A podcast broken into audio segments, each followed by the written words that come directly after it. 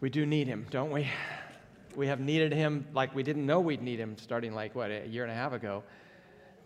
And you're going to need him when this sermon's done. if I were choosing these again, I would not have chosen Phinehas. Let me just, oh, I'm not supposed to say his name till we get there. It's a surprise. The story of God includes the stories of people we barely observe, but who have changed the course of history rather dramatically. The world is changed when God calls ordinary people to do extraordinary things. Ignore the camera guy. It's, you'll see it on the website eventually. So uh, just, just go where you need to go.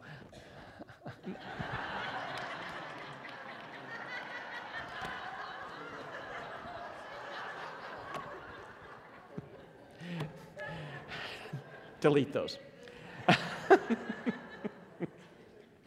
okay, the story of God. We'll start all over again. No, we won't do that. So, I don't know where we were though, but we are exploring the lives of men and women in the Bible whose stories have kind of changed the narrative uh, as we've gone along and shaped our world. Uh, but they are usually invisible to us. And I, we did this because we are invisibles, right? I don't think any of us are going to be uh, cataloged in the history of the South Bay. Maybe a few of you, but I, maybe we, we don't know yet. But you get my point. This morning we come to a story that's rather odd. If you have your Bibles, turn to Numbers chapter 25. It's the fourth book of the Old Testament Genesis, Exodus, Leviticus, and then Numbers. And let me set the stage by putting this story into some context. Beginning in Numbers 20, there is a transition that begins. Um, Aaron and Miriam die, and they begin to make this, this change from the generation that wandered in the wilderness, who knew of Egypt, who refused to believe the promises of God when they had the opportunity and obey. And so they're all dying out, and now this new generation is becoming, uh, is, is taking the position of leadership. And God begins to use these new leaders, these, this younger generation, uh, to defeat his enemies. Uh, in, beginning in chapters number, in, it's just distracting, I'm sorry. Beginning in, in Numbers chapter 20, no, you're fine, don't ignore me. They do. I know, just. Beginning in Numbers 22, the Moabite king, his name is Balak he hires a seer or a, a psychic from way far away up in northern Mesopotamia. And he hires him, his name is Balaam, to come and he wants him to curse Israel. Because he figures if I can get God to curse Israel, then they'll go away and I don't have to face them in battle. And so Balak wants to manipulate the God of Israel to curse them rather than bless them. He wants to weaken them militarily so that the Moabites and the Midianites can defeat them and, and drive them out of the land. But this psychic, Balaam, couldn't stop God. He had every intention of blessing his people, God did, and giving them this land promised from the days of Abraham. And you can read about Balaam in Numbers 22, 23, and 24. Balaam knew that heathen gods they could be manipulated. I mean, after all, they were kind of creations that they made, so if you made them, you can manipulate them. And so it must have been quite an adjustment for Balaam to come face to face with Yahweh, the one true God. But God spoke to the psychic Balaam. You know, it's rather famous through his donkey, right? And God talks to Balaam uh, through his donkey. And Balaam found it was impossible to curse the people of Israel, it just couldn't be done. And so the account seems to end in verse 25 of Numbers 24 when Moses writes this Then Balaam got up and returned home, and Balak went his own way. The prophet Balaam goes home, Balak, the, the king, goes home. And I kind of picture Balaam, you know, going back to Mesopotamia with his tail between his legs, trudging. Probably didn't get his full payment because, you know, he didn't actually get God to curse them. And so we come to verse to Numbers chapter 25, where trouble is brewing, big time trouble. And we're left with this question Will this generation also lose out of the promises of God because of their rebellion? That's what their parents did. Will this generation be any different? So here's the story with a rather interesting solution. They are camped at Abel Shittim. Numbers chapter 25, verse 1. While Israel was staying in Shittim, okay, they're, they're camped by a grove of acacia trees on the east side of the Jordan River. Okay, you got it. Uh, sea of, oh, there it is. Amazing. You got the, oh, you can't see the Sea of Galilee, but you got the Dead Sea. You've got Jericho on the west bank of the Jordan River. You've got Abel Shittim on the east bank and then a place that's going to come into prominence, Beth Peor. I threw in Nebo. If you've been there with me in Jordan, we've been to the top of Mount Nebo. Kind of gets you the, the sense of where that is. Ammon is where modern day Amman is located. So they're camped at Abel Shittim. They're look, they can look across the valley, across the Jordan River, and they can even see uh, Jericho. It is from Abel Shittim or from Shittim that, that in Joshua 2, God will lead and Josh, yeah, Joshua uh, to take them into the land. So, 25, verse 1. While Israel was staying in Shittim, the men began to indulge in sexual immorality with Moabite women, who invited them to the sacrifices to their gods. The people ate the sacrificial meal and bowed down before these gods. So Israel yoked themselves to the Baal of Peor, and the Lord's anger burned against them. You're like, what? Are you kidding me? This is exactly what their parents had done at, at the foot of Mount Sinai. Moses is up on Mount Sinai. They come down, he comes down, and this is what's going on.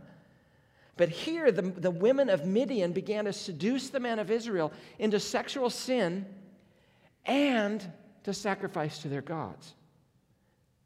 Most pagan gods were fertility gods, you know, help the land, help the crops. And so the worship involved sex.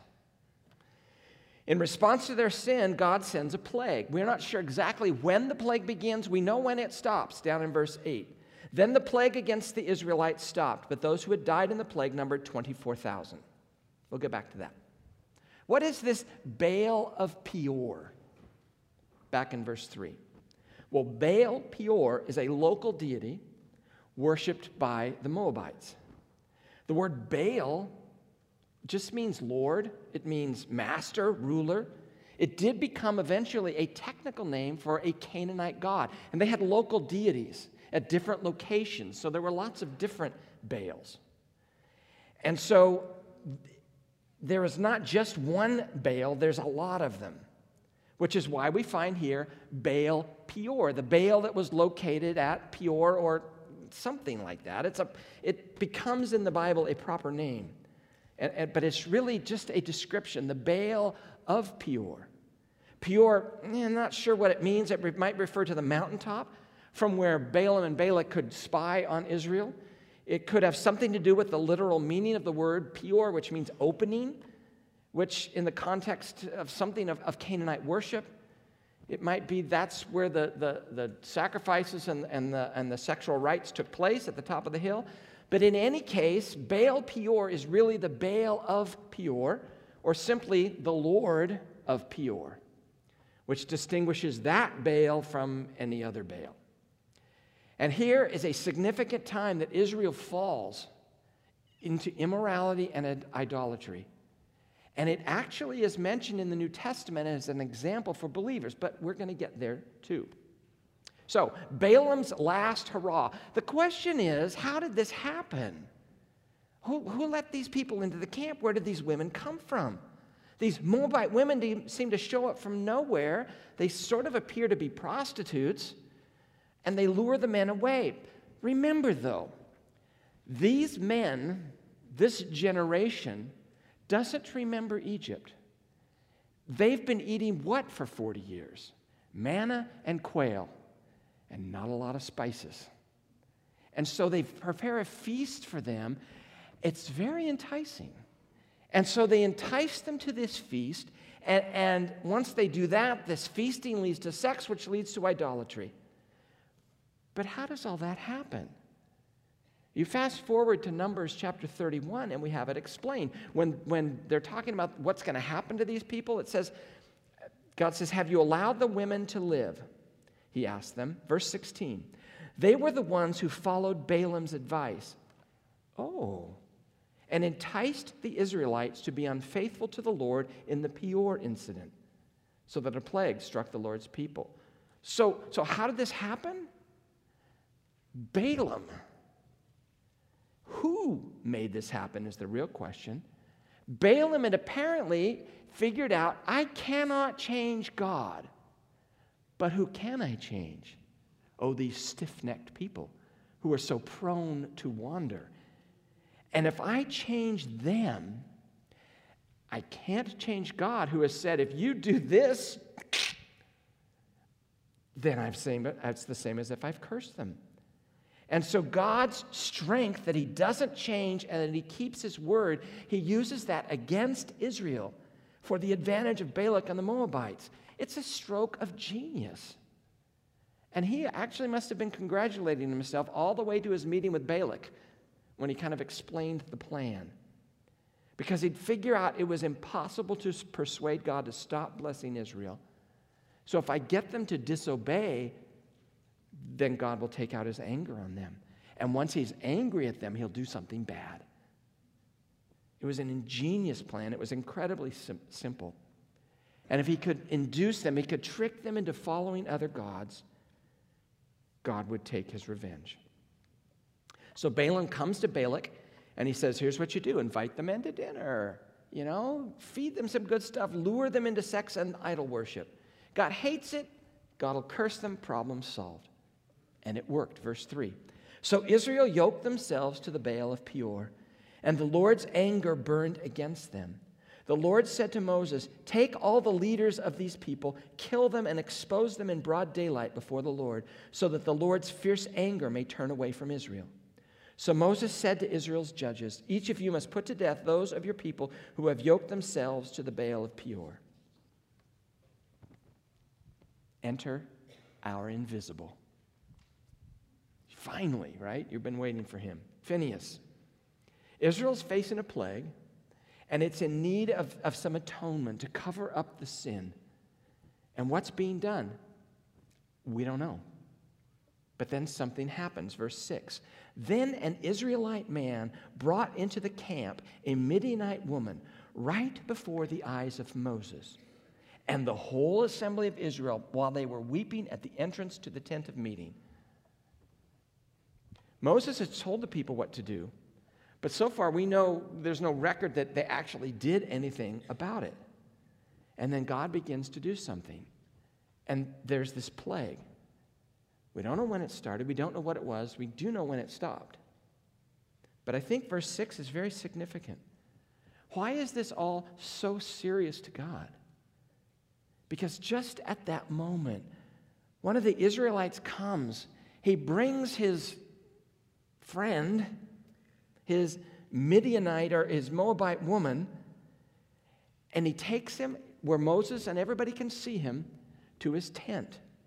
And he didn't take her to his tent for tea. Right in front of Moses, in plain sight of the community. Well, they were what? They're weeping.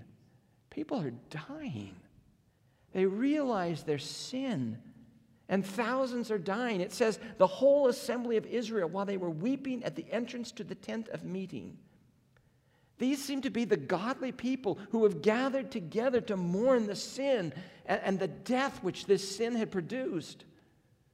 And they're mourning all of this rebellion. But that's all they were doing, just mourning. Verse 7 When Phinehas, son of Eleazar, the son of Aaron the priest, saw this, saw um, the, this, what Zimri is his name, but we'll get there. He left the assembly, took a spear in his hand, and followed the Israelite into the tent. He drove the spear into both of them, right through the Israelite man and into the woman's stomach. So, what were they doing? Then the plague against the Israelites was stopped, but those who died in the plague numbered 24,000. While Israel seems frozen in shock, the grandson of Aaron, the high priest, Phinehas takes a spear into the tent where these two were probably having sex and put the spear through two of them, one time, one motion. And here's our invisible. Phinehas, the grandson of Aaron. The, he is the son of the current high priest, Eleazar. And as you follow him through his life, we're not going to do that. If you do, you will find that he really serves God faithfully and Israel faithfully as long as he lives. But we meet him here as part of the assembly at the tent of meeting, weeping and mourning over sin. And when Phinehas sees Zimri, and you're like, Zimri? Well, we know his name. Verse 14. The name of the Israelite who was killed with the Midianite woman was Zimri, son of Salu, the leader of a Simeonite family. And the name of the Midianite woman who was put to death was Cosbi, daughter of Zur, a tribal chief of a Midianite family. This is all so serious that the scriptures name these paramours. But Zimri's behavior goes beyond shocking. He isn't just any old Israelite, he's a man in line to lead one of the great Israelite families, the family of the tribe of Simeon. And the Midianite woman isn't just any woman, but the daughter of a Midianite tribal king, chief.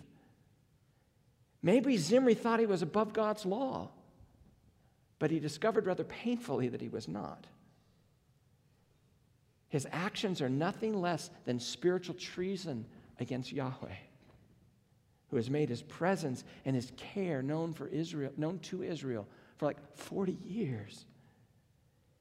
And his behavior is shocking and brazen. And when he did it, it's like a in your face God. And his attitude is one of, of complete self autonomy. I can do what I want, when I want, wherever I want. I don't answer to Moses. I don't answer to my father. I don't answer to our religious laws. I answer to who? I answer to myself. And it's my life, and I'll live it the way I want to live it. And I don't care what the consequences are, deal with it. And so it was up to Phinehas to bring the consequences because nobody else moved. They're in this massive service of mourning over the rebellion against God. And when Phinehas sees Zimri continue the rebellion, he's filled with some righteous indignation. And he does what? He does what God had told the leaders to do. He kills Zimri and his Midianite lover, Cosbi. And that courageous action, it's lonely at the top in leadership sometimes. That action stopped the curse, it covered what was going on. Because the idolatry of Israel had led to the death of 24,000 people before someone stood in the gap and said, Let's stop this, let's cover the sin. Verse 10 The Lord said to Moses, Phinehas, son of Eleazar, the son of Aaron the priest, has turned my anger away from the Israelites, since he was as zealous for my honor among them as I am. I did not put an end to them in my zeal. Therefore, tell him I am making my covenant of peace with him. He and his descendants will have a covenant of lasting priesthood because he was zealous for the honor of his God and made atonement for the Israelites. God commends Phinehas for being zealous, energetic for the honor of God. And God basically says, You know, he did what I told him to do, and he has defended my reputation. He's stemmed my wrath. And at the moment of Zimri's death, the plague ends. Verse 11 Phinehas has turned my anger away from the Israelites. Here's how the story ends to make it complete in verse 16. The Lord said to Moses, Treat the Midianites as enemies and kill them. They treated you as enemies when they deceived you in the Peor incident involving their sister Cosbi, the daughter of a Midianite leader, the woman who was killed when the plague came as a result of that incident. So the plague ends, and God says, just deal with the Midianites, judge them.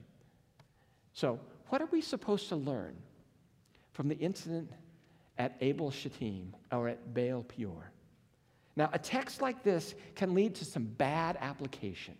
So, I want to get that part out of the way first. You can misapply this text. What do we not learn from the story of Phinehas? We, we do not learn, let me be clear, we do not learn two things. Number one, we do not learn that God supports violence in our quest for justice. God doesn't support violence in our quest for justice.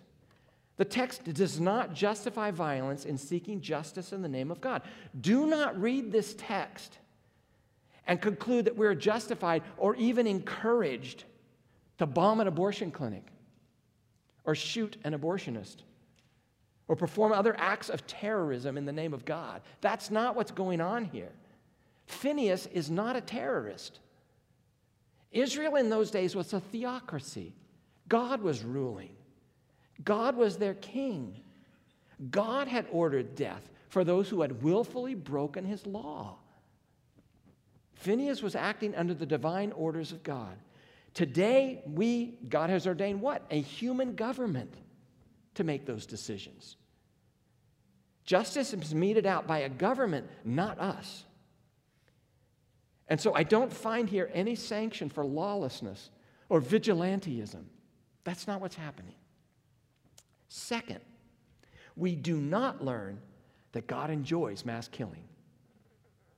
Some will call God a, a, genocidal maniac from the Old Testament. Some will look at this Old Testament passage and think, well, if Phinehas wasn't a terrorist, then, then God was. They struggle, people do, with all of the death and the killing in the Old Testament. And that's a, that's a difficult issue, but let me make some observations about that issue. First, most of the violent actions condoned by God primarily come from a very specific period of time. It's not really throughout the entire Old Testament. There's a lot of killing in the Bible that God does not condone. And yes, there are times when God intervened to judge a people group because of their sin and their evil. But he does that even to Israel. 24,000 Israelites are killed in this incident for their sin. But most of the time, when God is considered guilty of genocide, it's from this specific period of time. It's, it's not throughout the entire Old Testament. This is a unique period in the days of Joshua and Moses. When Israel moves into the land, they do fight the Canaanites. When God sends Israel to do battle in these days, his intention is not to destroy, his intention is to drive them out, the Canaanites. He was what? He was clearing a space for his presence. The land was God's, and he was clearing it for Israel to live there, to be with him. Context is very important. Second observation these battles these mass killings, sometimes they're not based on ethnicity. So it's not genocide. Genocide is the deliberate killing of a large group of people, especially a large ethnic group or a nation. But these people are killed based on what? Not their ethnicity, but, the, but that they occupy the land that God had given to people, or they were very aggressive and antagonistic to the people of God. The Canaanites were given plenty of opportunity to avoid war to avoid the violence, but they chose not to respond to the opportunity that God gave them. And so we see here when his own people rebelled, they faced judgment too. It's, it's, it goes both ways. And third observation the people who are killed normally are extremely wicked, extremely wicked. And God didn't want them luring his people away to that. These people practiced child sacrifice. They had a, a I don't even want to say it. They had arms, some of these Moloch, the god Moloch. His arms were like this. They'd heat him up and put their live babies on it. They would do bestiality. It, all of this, it reflected their values, it reflected their beliefs. And there were many reasons for the judgment of God to fall on them. And the Old Testament is clear that God was not using the Israelites because they were so great. They're not the best either. He uses them because he chose them. That's it. And the people living in Canaan were so wicked that God just used Israel to accomplish what needed to happen. And today, people criticize God because he doesn't end evil like we think he should. But guess what? Here he does, and they don't like that either. Here's the beginning of a larger project of restoring the community that was lost in the Garden of Eden. And God's presence was to be with Israel, This isn't just finding a nice spot and setting up camp. It's the beginning of what God is doing to restore people, humanity, to Himself. And to do this, He needed to remove the, the, the gods who these people worshiped. This is probably too brief a treatment of this subject. If you're interested, ask Ken. It's my favorite standard line. But it's a start. Our bigger question this morning is this What do we learn from the story of Phinehas? Are you ready? I think Phinehas, if he was standing here today, he would ask us three questions. Because things haven't changed all that much since the days they were camped at Shittim. Question number one Are you experimenting with sexual sin? At the center of this story is sexual immorality. Paul reminds the Corinthian believers who struggled with sexual immorality of this incident at Baal Peor. 1 Corinthians 10:8 We should not commit sexual immorality as some of them did and in one day 23,000 of them died. Same incident. You're so sharp, some of you noticed Paul says 23,000 and the number says 24,000. But Paul says in one day. So perhaps the 24,000 in one day is the plague, and the other thousand are the people who were involved in it, and, you know, it, it's solvable. But we tend to think of America today as the most sexually promiscuous and degenerate group in history. We're probably wrong about that, by the way. Sexual immorality was just as enticing and enslaving long before pornography was online and long before, you know, same-sex marriage was allowed. Zimri flaunted his sexual immorality in front of the people. He experimented sexually against the clear commands of God, and he flaunted it. And that experience, that, ex, that, uh, that experimentation cost him his life. Does it seem too severe? Only if we think that the le- length of our lives is more important than the honor of God. Only if we think that the length of life is more important than the honor of God. Phinehas teaches us to see that we deserve death and far worse if we indulge in sexual sin.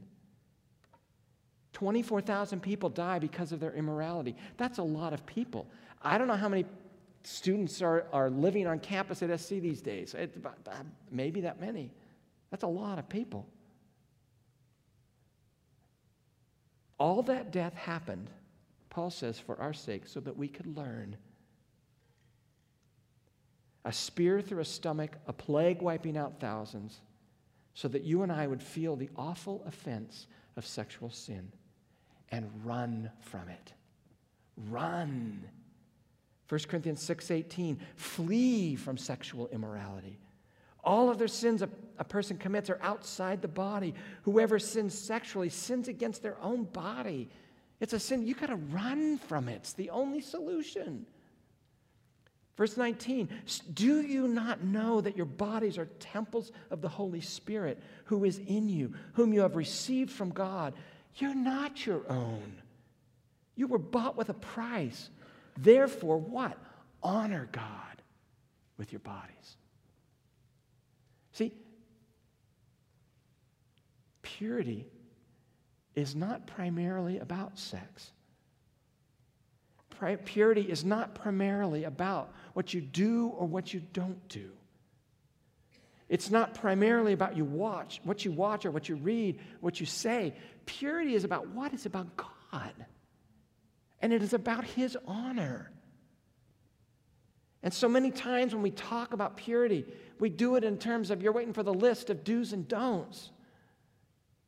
Can I go here? Should I read this book? Should I not? Is it wrong to see this movie? Is this t shirt too revealing? You know, should I listen to this music? Which are legitimate questions, but they are secondary to the real issue.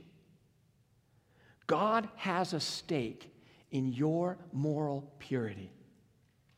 He has called you to purity. He is honored when you walk in purity. And so the real question is not, do I want this? Would I enjoy this? Do I need this? But will this honor God? Will it honor Him for me to read this? Will He be glorified if I date this person? Will I reflect badly on the Lord and His reputation if I wear this? Purity is not about you or your desires. It's about doing something and making a decision that you want to honor God in this area of your life. Purity means living so that God's reputation is enhanced by the choices you make. And a lot of Christians spend a lot of time trying to figure out and worry about their past. That is a waste of time.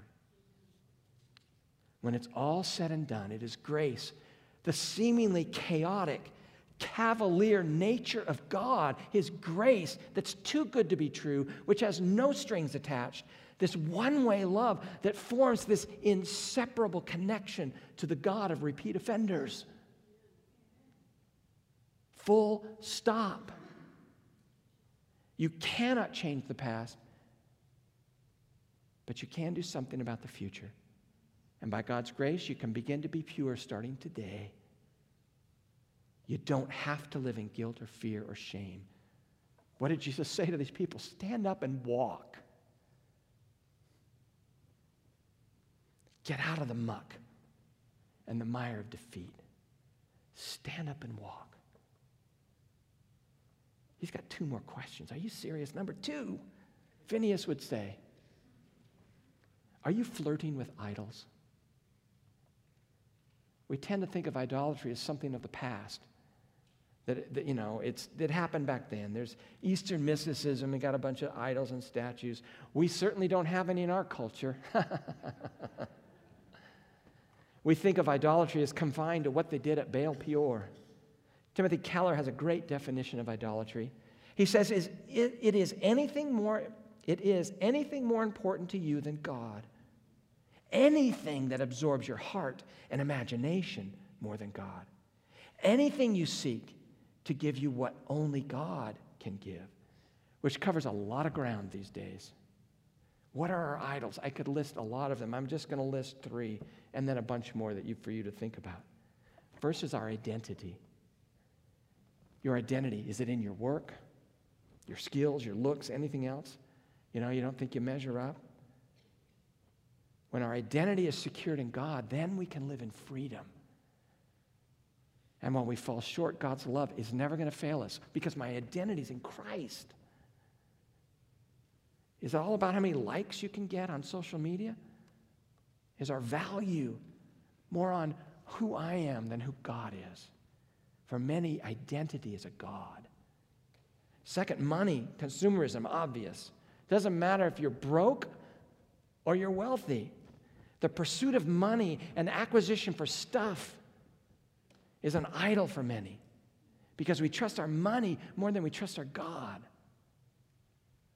Third, comfort. Oh, comfort's an idol. There's an endless list of things that have come along to bring comfort to our lives. Our lives are so much easier. You know, washing the clothes, you throw it in and you go do something else. It was not like that for a long time. And we have made our lives easier and more comfortable than in any other time in history. And comfort can be an idol.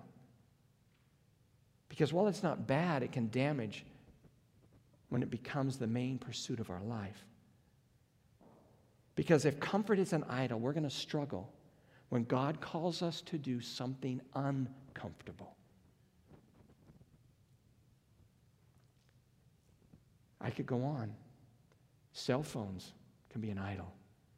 Sex, we've talked about that enough. Well, not enough, but entertainment, Netflix. Family can be an idol. These days, you know what I think is one creeping in is freedom. We forget that no matter what the government does, we're free in Christ. That's our freedom. So it might help you to identify an idol this morning. Let me ask you this question What is so central and so essential to your life that if you lost it, life would not feel worth living? What is so central to your life and so essential to your life that if you lost it, why go on? What is it? Whatever that is, is your idol. Are you flirting with idols?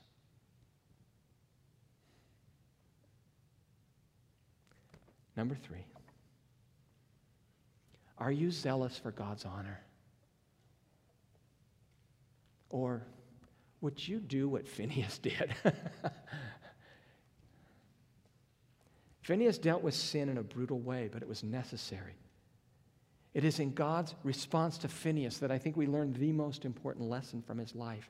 Verse 10 The Lord said to Moses, Phinehas, son of Eleazar, the son of Aaron, the priest, has turned my anger away. Why? Since, how? how? Since he was zealous for my honor among them as I am. I did not put an end to them in my zeal. He displayed a zeal for the Lord by taking action to stop a plague and judge the arrogance and the idolatry of Israel. God said that Phinehas' zeal reflected his own. So, what does it mean to be zealous? To be zealous means I, I, have focus, I have passion, I have a commitment.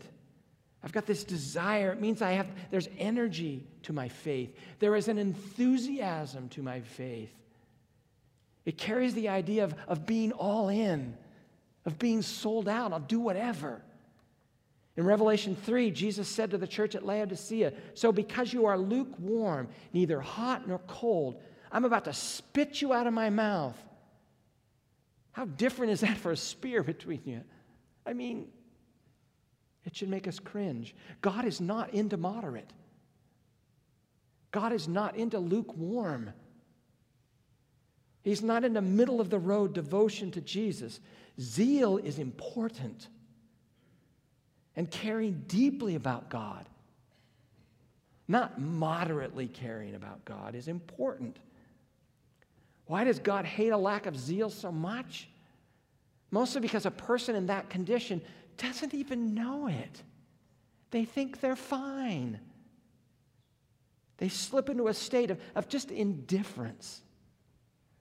And they don't care about their own spiritual condition. Nothing matters to them. After all, room temperature is very comfortable. And it feels right because they're just like everybody else around them. Not too hot, not too cold. They're doing fine, or so they think. Such a person is unreachable unless you shock them out of their condition, which Jesus says, What? I'm spitting you out of my mouth. That's a shock. How zealous are we for the honor of God? We're not Phinehas. We're not gathered together before the tent of meeting and of developing theocracy. But how zealous are we for the honor of our God? We should be so zealous that we proclaim him and live by the fact that the sinless Son of God came into this world to do what? To take the spear for us. We should be so zealous to make that proclamation of our faith in the death and the resurrection of Christ our passion, our constant lifestyle. We should be so zealous for the honor of God that it changes our lifestyle. So that we kill the deeds of the flesh, not with a javelin, but by turning again and again to the nails on the cross and those boards where Jesus died. How zealous are we for the honor of God? He was, God was zealous enough for his own honor to send his son to satisfy his wrath against the sin of us, our sin. Because it is in the death of the perfectly righteous Jesus that we begin to understand and contemplate the honor of God. On, only on the cross do we see this sinless, powerful cleansing that will honor God the way he deserves. The moderate Christian has a moderate Christ who makes moderate demands. Are you keeping Jesus at an arm's length so that you don't have to listen to what he really wants from you? If so, you are no Phinehas. And when the focus of the Christian life becomes the Christian, uh, the life of the Christian, where we get worse, not better. When the focus of the Christian life becomes the life of the Christian and not the Savior, we get worse, not better. Phinehas challenges our faith and our lives. Are we experimenting with sexual sins? Are we flirting with our idols? Are we zealous for the honor of God? Because I believe the only churches that will thrive in any meaningful way in our day will be places where sin doesn't shock us and grace still amazes us. Maybe be a place where we're not shocked with sin. Whatever you're doing, come, we'll deal with it. Because we are overwhelmed with the grace of our God. Let's pray. Father, Phinehas, oh, Phinehas. I think I'm beginning to understand why so many people used to name their kids Phinehas. But I pray that we would nurture his heart in ours, that you would help us to be honest, not cold, not lukewarm, but that our hearts would burn and flame with passion for the honor of God. Because that will change everything. In Jesus' name, amen.